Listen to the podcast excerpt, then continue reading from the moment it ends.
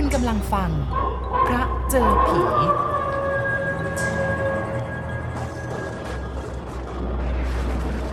ที่แขวงจำปาสักอยู่ในเขตลาวตอนใต้ที่มีพรมแดนติดกับจังหวัดอุบลราชธานีของเรา ผมคุ้นกับแหล่งท่องเที่ยวและเส้นทางแถบนี้เป็นอย่างดี เพราะว่าเคยใช้เวลาช่วงหนึ่งในชีวิต เดินทางไปที่นั่นอยู่บ่อยๆ ตอนนั้นผมยังทำงานกับบริษัทท่องเที่ยวเล็ก ๆ ที่จังหวัดอุบล หน้าที่ของผมก็คือขับรถพาลูกค้าไปเที่ยวที่ประเทศลาว ตามปกติแล้วนักท่องเที่ยวส่วนใหญ่ จะเข้าลาวทางด่านช่องเม็ก เข้าเมืองปากเซ จากนั้นก็จะไปชมเมืองจำปาสักเก่า ซึ่งอยู่คนละฝั่งกับแม่น้ำโขงจากเมืองปากเซลงใต้ไปตามถนนหมายเลข 13 มีแหล่งท่องเที่ยวหลายแห่ง ที่ขึ้นชื่อคือน้ำตกคอนพระเพง แก่งลีผี เลยจากนั้นไปก็จะเข้าเขตเขมรจากบ้านเวิร์นคามของประเทศลาว เมื่อ 4 ปีที่แล้ว ทางเส้นที่ผมว่านั้นยังไม่ได้ราดยาง ราบเรียบเหมือนทุกวันนี้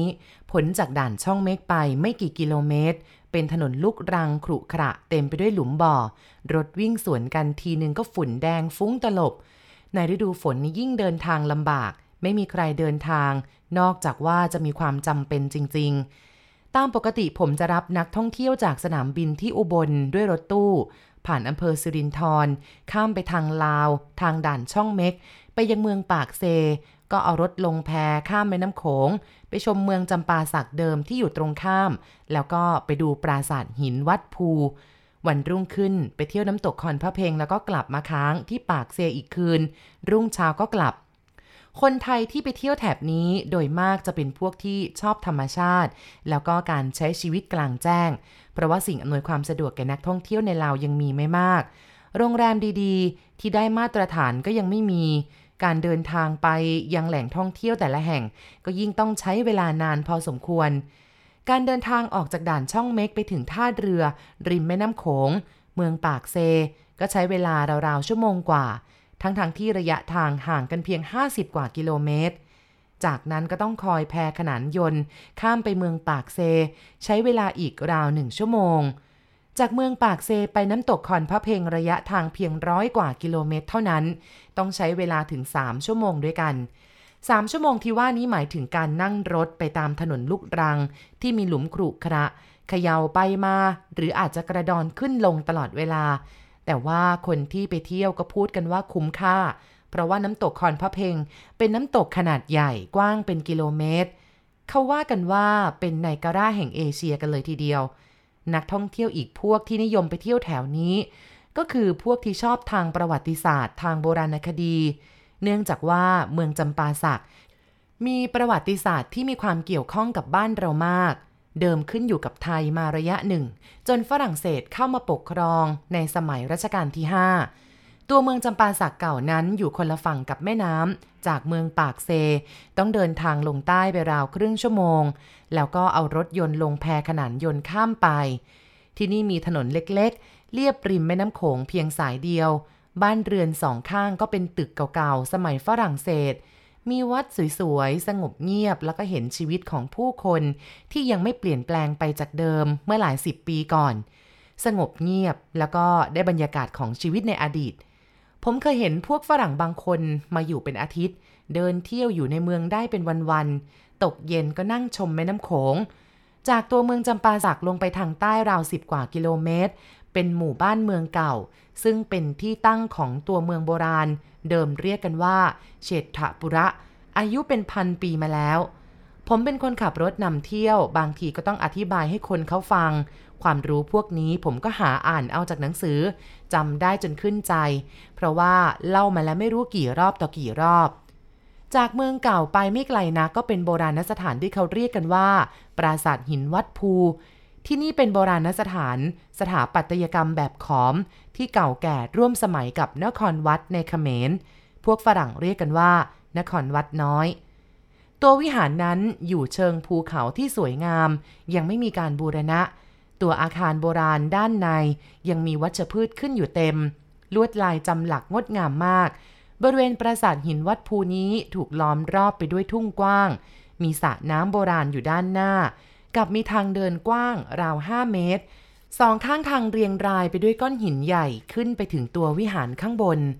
และเมื่อพวกเราเข้าไปในวัดนั้นแล้วก็จะมีความรู้สึกเหมือนกับว่าอยู่ในอาณาจักรของโบราณ บริเวณลาวใต้ยังมีโบราณสถานสมัยขอมที่มีอำนาจอีกหลายแห่ง บางแห่งก็มีขนาดเล็กๆ อยู่กลางทุ่ง ไม่มีใครดูแล แล้วก็ยังไม่มีการบูรณะ เพราะว่าอยู่ห่างไกล ผมเคยพบเรื่องแปลกประหลาดเกี่ยวกับโบราณสถานแถบนี้ ตอนนั้นผมรับนักท่องเที่ยวหนุ่มสาวกลุ่มใหญ่ 6 คน ไปเที่ยวกันที่จำปาสัก คณะนี้แจ้งมาล่วงหน้าว่า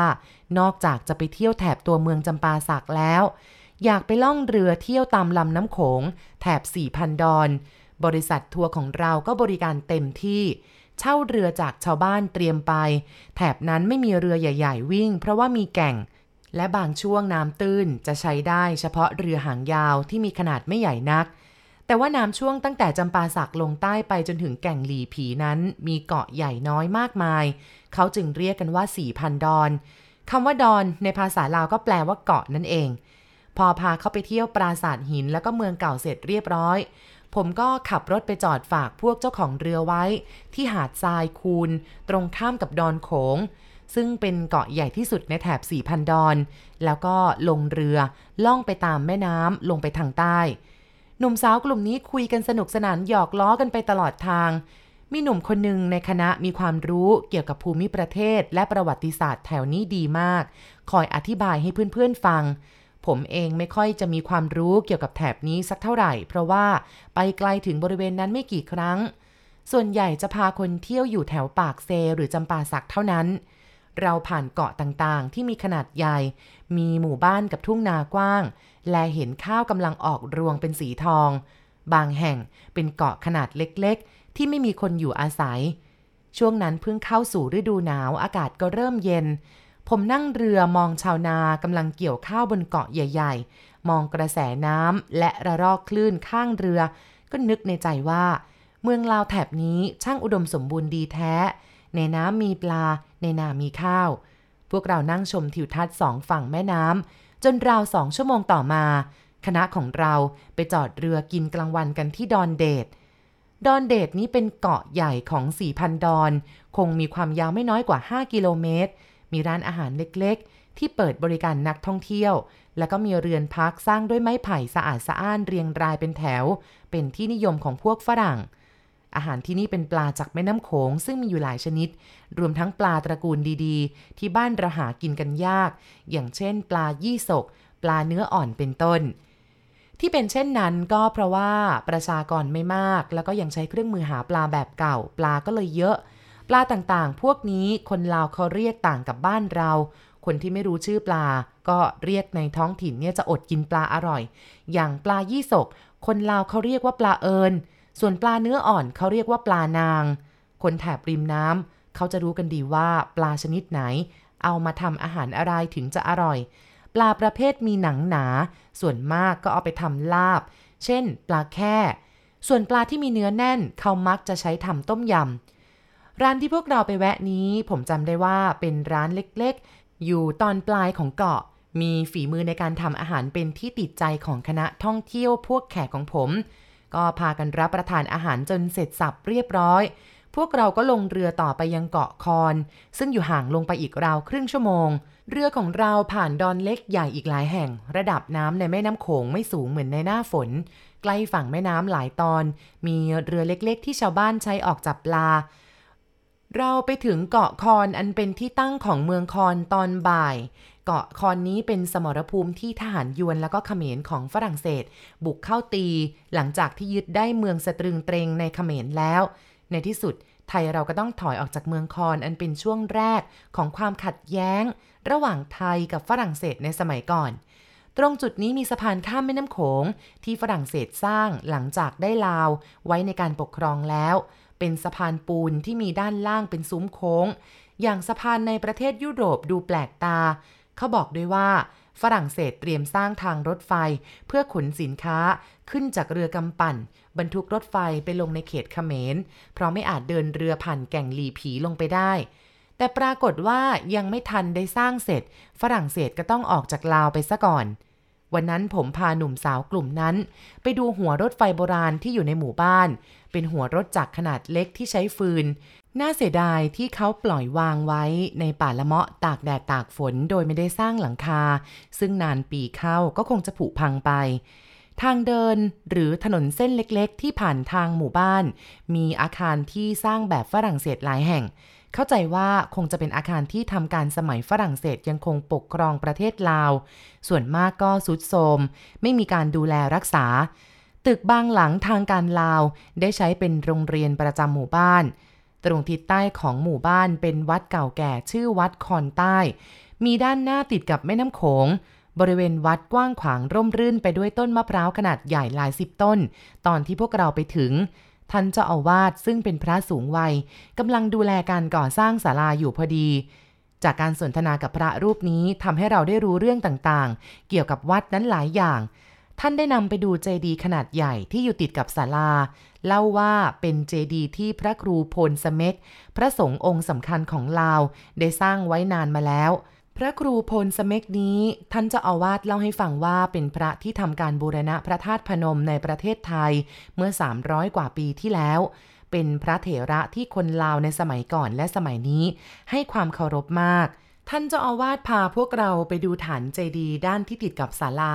ตรงนั้นเป็นโพรงขนาดใหญ่ขนาดคนลอดเข้าไปได้ จากปากโพรงลึกเข้าไปประมาณครึ่งเมตร มีหินก้อนใหญ่ปิดอยู่ หน้าก้อนหินก็มีเศษอิฐเก่าๆ แล้วก็พระหักหักกองอยู่ ท่านเล่าว่าในใต้เจดีย์นี้เป็นถ้ำมีข้าวของมีค่าจำพวกขันน้ำพานรองเงิน แล้วก็จานชามของเก่าจำนวนมาก ชาวบ้านสมัยก่อน เวลามีงานบุญ เขาจะพากันมาขอยืมของเหล่านี้ไปใช้ เมื่อเสร็จงานบุญแล้วก็จะนำมาคืนไว้อย่างเดิม ต่อมาชาวบ้านบางคนนำข้าวของไปแล้วไม่นำมาคืน บางคนนำไปขายให้พวกขายของเก่าบ้าง ท่านจะอาวาสรุ่นก่อนๆก็เลย ให้นำหินใหญ่มาปิดปากถ้ำแล้วก็โบกด้วยปูนดังที่เห็น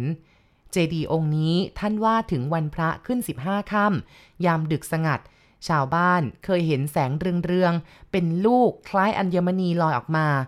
ขณะนักท่องเที่ยวของผมฟังท่านเจ้าอาวาสเล่าด้วยความตื่นเต้นกันมากมายหลายคน คลานเข้าไปดูในโพรงนั้น หนุ่มที่มีความรู้และก็สนใจเรื่องเก่ากว่าใคร ถึงกับคลานเข้าไปในโพรง เอาไฟฉายไปส่องดูในนั้น กับหยิบเศษพระเศษกระเบื้องมาดูใกล้ๆอย่างสนใจจากนั้นพวกเราก็ถ่ายรูปร่วมกันตรงหน้าเจดี พร้อมกับท่านเจ้าอาวาส ผมเอากล้องของตัวเอง วานให้ผู้ร่วมคณะคนหนึ่งถ่ายรูปหมู่ร่วมกับเขาด้วย